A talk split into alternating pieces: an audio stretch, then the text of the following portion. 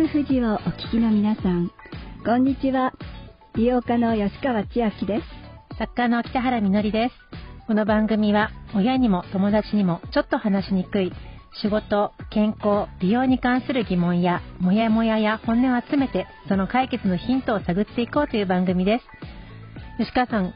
あの、最近海外に行かれたって聞きました。そうなんです。あの、3月の終わりぐらいからハワイに行ってました。久しぶりでしたね。いやー、私ね、いつも日本に帰ってくるとやっぱりうちがいいなって思うんですけど今回はねいやまたハワイに戻りたいなって思いました なんでですかね？あの私ね今回ねたくさんの日本女性に向こうに住んでいるあの日本女性に会ったんですけどもうその一人一人がね、まあ、年齢いろいろだったんですね、えー、80代後半の女性もいたしそれから私と同じぐらいの人もいましたけどみんなねのびのびっと生きてるんですよ、ねまあ、ハワイの風とかね光とかねそういうのも一緒にね、まあ、ミックスして私の中に印象に残ったと思うんですけどなんだろうな、やっぱり正直最近の私日本にね、閉塞感を感じるんですよ。なんか自由じゃない。で、ちょっとね、物価も上がってきたりしてるような中で、非常にこう、キラキラした、あの、感じたんですね。でもね、その人たち、最初からそういうキラキラしてるわけじゃなくって、まあ、日本で結構大変なことがあって、何か人生を変えようと思って、そこへたどり着いた人たちばっかりだったんですけどね。あでもなんかわかる気がします。あのパスポートの取得率も今20代すごく女性が増えてるっていうふうに聞いたんですけどもやっぱりここにいると閉塞感だったりとか未来を少し重く感じるような特に女性できてるとそういう中で、うん、海外への行くと何かが開けるんじゃないかって、ねまあ、場所を変えたらどうってことじゃないのかもしれないけど、うん、いいんじゃないですかね環境を変えてみて、うん、何か自分自分を変えてみるっていうのはね。そうですね。なんか一生ここに住まなきゃではなくてもしかしたらいろんな自由な未来があるかもって思うのいいかなと思います。ね、そんないろんなま選択をしながら今日はですね出産を経験した女性たちについてのお話をしたいと思ってます。出産を経験したあなたへ産前もしくは産後にどんなサポートがあったらいいと思いましたか？女の人の話、フェムボイス、最後までどうぞお楽しみに。女の人の話、フェムボイス。この番組はシミックソリューションズ株式会社がお送りします。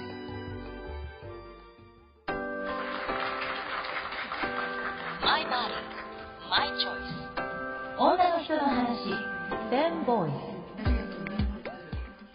この番組は体や美容、仕事にまつわるモヤモヤっとした気持ちをみんなでシェアして解決のヒントを探そうという番組です。今週は産前産後の話をしたいと思います。先日、えー、私の友人で産婦人科医の津島瑠璃子先生が学会長を務める日本産前産後ケア子育て支援学会で私が司会を担当しました。この学会は、まあ、今回6回目になるんですけれども、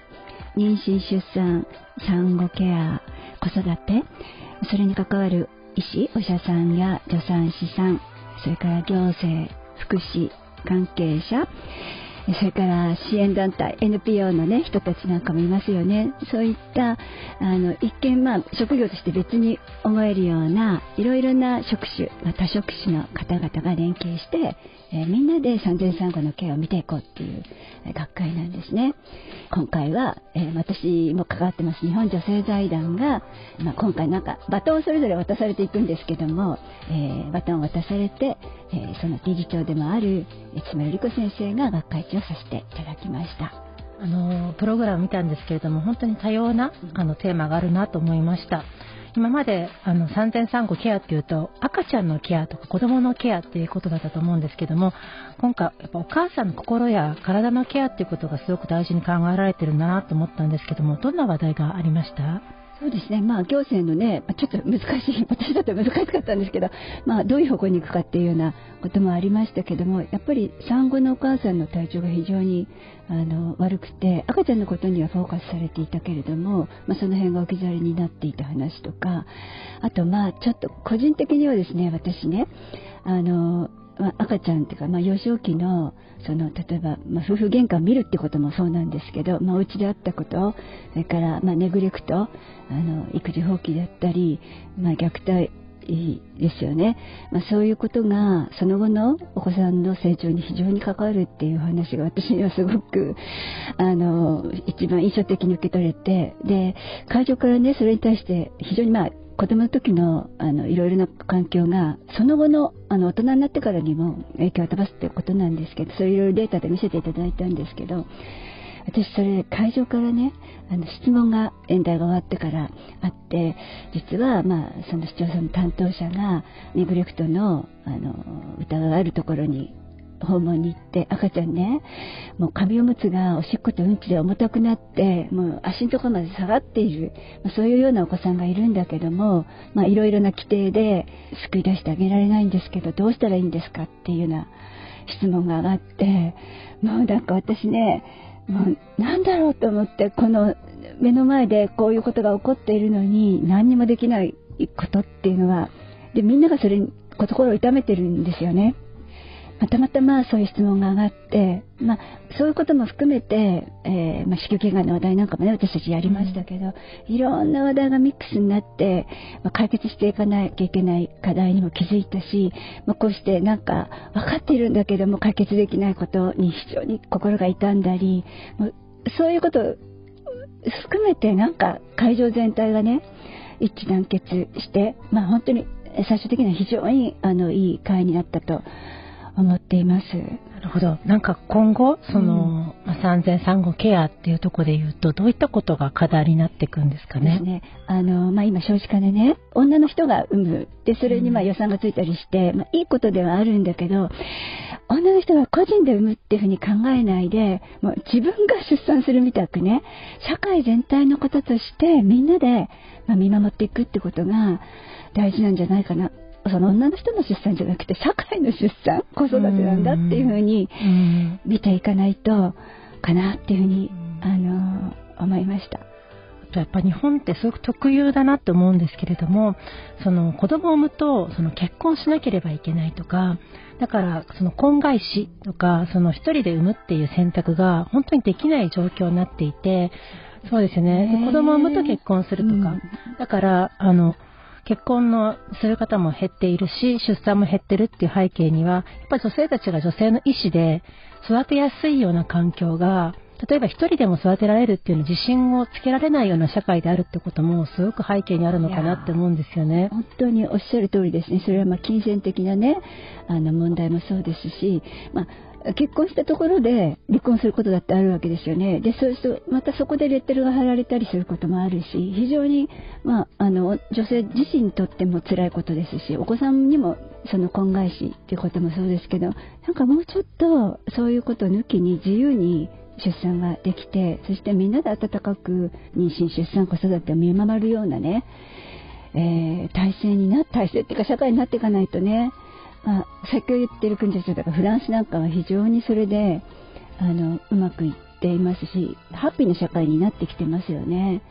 いい前例があるので日本もねそういうふうにしていきたいですよね。うん、そうですよね、うん、その結婚の中でしか子供を育てられないとか見るのはお父さんとお母さんっていうふうに決まっていたりとかけどそういう中で様々な虐待の問題や経済の問題や、まあ、あの本当ね、中には命を落とす子どもたちのニュースがこれほど聞かれるような社会になってしまった背景に何があるのかということ、それ本当に女性の側からもあのたくさん発信していかなければいけない課題なのではないかなというふうに思いました。はい、またあの来年もこの日本産前産後ケア子育て支援学会あると思いますけどもただお金を渡せばいいだけじゃないそう。お金やるから産んでとかじゃない何かね、うん、そういった支援が本当に必要なんじゃないかなって思います。あのこの学会でね一つ付け加えますとね、うん、あの女性だけじゃなくて、うん、まあ、男性のお医者さんとか、あの関係者みんなトークしてくれたんですけど、あのみんなでやっていこう、女の問題じゃない男の問題じゃないみんなの問題だっていうところで、うん、まあ、まさに多様性ですしこのみんなの問題だっていうところが今回はすごくそういう雰囲気でできたんですよ。まあね、その雰囲気が日本社会に広がることを祈ってます。いや ぜひあのそうしていきたいと思います。マイバディ、マイチョイス。女の人の話、10ボーイス。この番組は体や美容仕事にまつわるモヤモヤっとした気持ちをみんなでシェアして解決のヒントを探そうという番組です。今週は産前産後の話をしていますがここでシニックソリューションズの Z 世代の若手社員がレポーターを務める若手社員レポートのコーナーに行きましょう。今日はレポーターの方に産前産後育児の支援についてお話ししていただきたいと思います。レポーターは佐久間香織さんですリスナーの皆さん、北原さん、吉川さん、こんにちは。現役若手社員レポート、レポーターの佐久間です。今回は産前産後、育児の支援についてお話ししたいと思います。私の家族はいわゆる核家族で、父の仕事の転勤もあり、東京と九州で子供時代を過ごしました。東京では社宅に住んでいたため、周りは専業主婦のお母さんがほとんどだったことを覚えています。母に当時の様子を聞いてみたところ、母を含め、ほとんどのお母さんはご実家が遠方だったので、親族より社宅を中心にお母さん同士で助け合っていたようです。トラブルもあったようですが、少なくとも孤独感は少なかったかもしれません。一方、九州に住んでいた時は、自営業で共働きの家族が多く、親族が近くに住んでいる場合がほとんどでした。母としては、習慣の違いや似たような生活スタイルの家庭が少なかった影響もあり、東京にいた時よりかなりストレスを感じていたと後で聞きました。産前産後、育児の支援と一口に話しても、環境によってサポートをしてくれる人やサポートを必要としている人のタイプは大きく異なるのではないかと思います。地域差だけでなく、首都圏も共働きの家庭が多くなるなどの時代の変化もあります。産前産後、育児の支援について良い取り組みがありましたらシェアしていきたいなと思います。以上、現役若手社員レポートでした。レポーター佐久間香織さんでした。ありがとうございました。鹿さんいかがでしょうか？いやあの、よく想像できます。まあ、あの、子育てってね、一人じゃ大変ですから、まあ、和気わいあいとね、近所の人に手伝ってもらいながらやるっていうのは、いいことですし、えー、昔って言ってた昔って言っていいのかな。本当、あの、お母さんね、あの、うちに、まあ、戦後主婦が多かった時代もあるんですよね。まあ、そこが今とちょっと違うこと、ところかもしれませんけども、まさに社宅に行って、ずっとお家にいて、で、まあ、赤ちゃんをね、こう、あやしながらやってると周りの人が来て、わわわわ、まあ、不安はないですよね。わかります。私も、うん、あの、いわゆる団地子だったので、あの、周りにいたのは、お父さん、あの、サラリーマン、お母さん専業主婦、うん、で、子供たちが大体2人ぐらいいてっていう、そういう、まあ、すごく似たような、だから東京や東京近郊の子供たちっていうのが、あの、まあ、逆に核家族でお母さんたち同士が助け合ってたっていう、まあ、背景があって、だけど一方いろんな地方に行くと、親戚が周りにいるから、家族の中とか血族の中で子育てが完結してしまう。逆にそうすると、東京から行ったね、縁のない人たちが行くと、すごく辛かったんだなっていうのはすごく想像できますよね。そうですね。うん、あとね、まあ親戚もよからしからでね、うん、あの、例えば赤ちゃんの名前自分で付けたかったのに、あの、周りの人が付けたりとかね、あれかな、結構、まあこういう話してると該当しちゃって、ああってなっちゃうかもしれませんけれども、あの、まあ遠慮があってね、ちょっと気疲れしちゃったりとかね、そんなのもね、あるでしょうね。あと私も最近山梨と東京で2拠点生活を始めてるんですけれども、やっぱりその子育ての仕方とかが全く違うなと思うんですね。東京だと特に都心にいると、その車で移動するとかないけれども、あの、やっぱ山梨で暮らしていると、もう母さんも車で移動しなきゃいけなかったりとか、そういうので免許が必要だったりとか、あとなんか子育てのね、幼稚園とかも、あの、まあ、保育園の、子供がなかなか入れないっていうのは東京的な話かと思うんですけれども、あの、山梨は山梨でいろんなね、子育ての、あの、問題っていうのが出てくるかなと思うんですよね。そういう中で、まあ、どんな支援っていうのが、あの、一律でいいっていうわけではないかなとか思うんですけれども、例えば先日の日本産前産後ケア子育て支援学会だと、どんな、なんて言うんでしょう、支援のあり方っていうのが具体的に出たりしました？やっぱりね、あの、子育ての子はね、孤独の子だったり、まあ、最近そうなんだっていう、うん、それでやっぱり初めて赤ちゃん産んだりね非常に私怖かったんですよ。赤ちゃん触ったこともなかったんで本当に恐怖だったんですけどまあ同じような感じだと思うんですね。まあそこが本当に問題になっていてでそれをまあ預かってあげてお母さん来ていただいてデイタイムを過ごしたりまたお泊まりするような施設ができてきたり、まあ、そういうふうに少し変わってきてますけど、まあ、まさにそれが問題だっていうことですよね、うん、いや私自分がやってみて子育てあの一人でとてもできない不安ですよ。でね下痢したりあのなんだり吐いたりとかその時にねどうしたらいいのかとか。で夫もわからないでしょ？相談にならないですよね。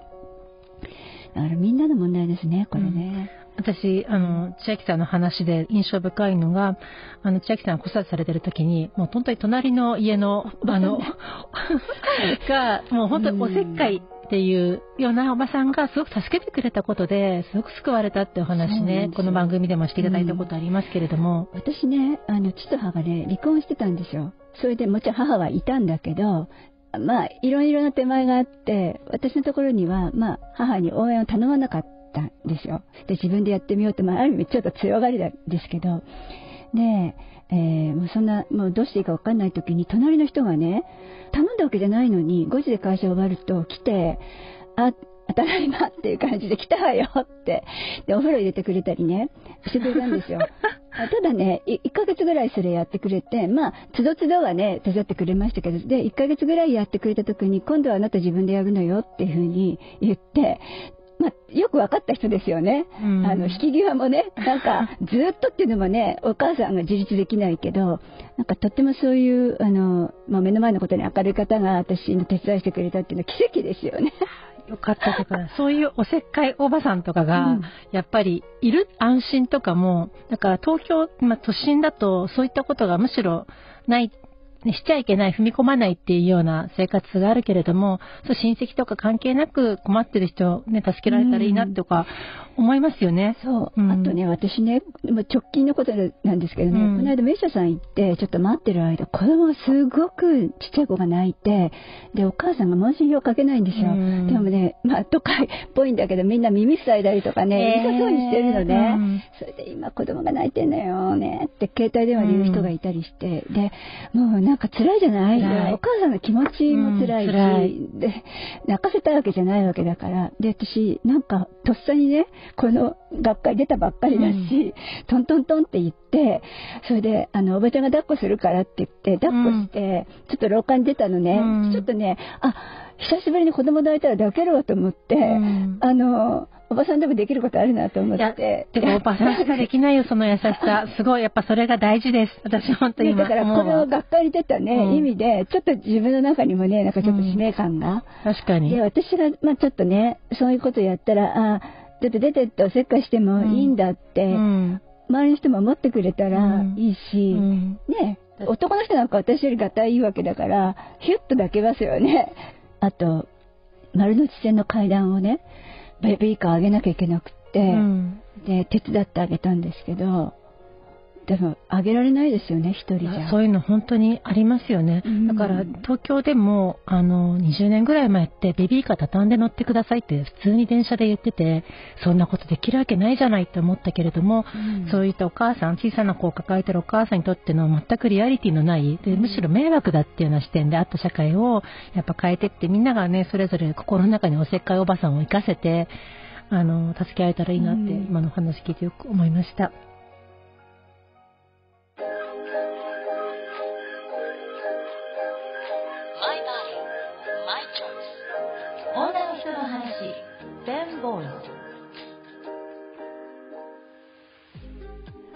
女の人の話、フェムボイス、吉川千秋と北原みのりがお届けしています。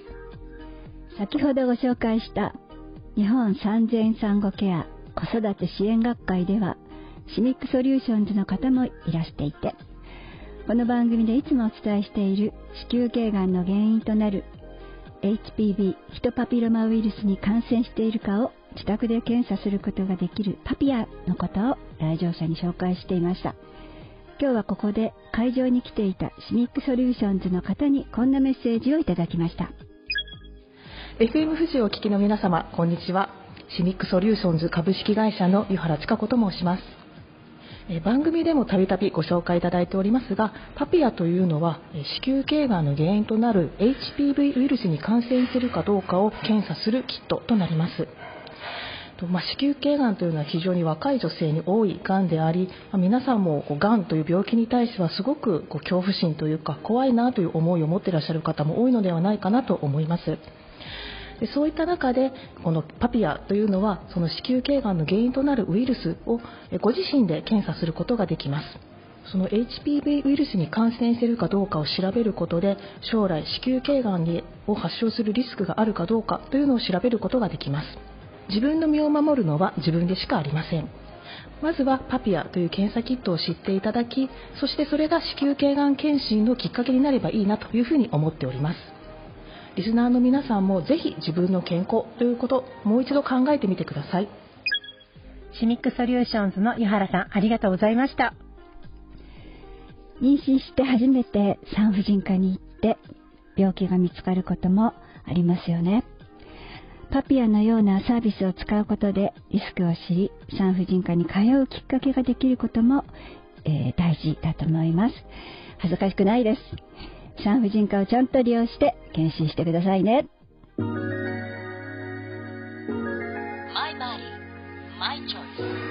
女の人の話、ンボーイ女の人の話、フェムボイス。あなたの声を聞かせてください。メッセージは FM 富士のホームページにある番組ページから送ることができます。そしてツイッターでも参加してください。ハッシュタグに全部ひらがなでフェムボイスとつけて投稿してくださいね。この番組は Spotify や Apple Podcast でも配信しています。FM 富士の番組ページにリンクも貼っていますので、そこから聞いてください。はい。え本当に心の中におせっかいおばさんを、もうね、年齢と男女問わずに持っていきたいなっていうふうに今日思いました。はい、そして今困っている妊娠中の女性、そして出産したばかりの女性、もしよければ番組に声を届けてください。女の人の話、フェムボイス。それではまた来週。お相手は北原みのりと吉川千秋でした。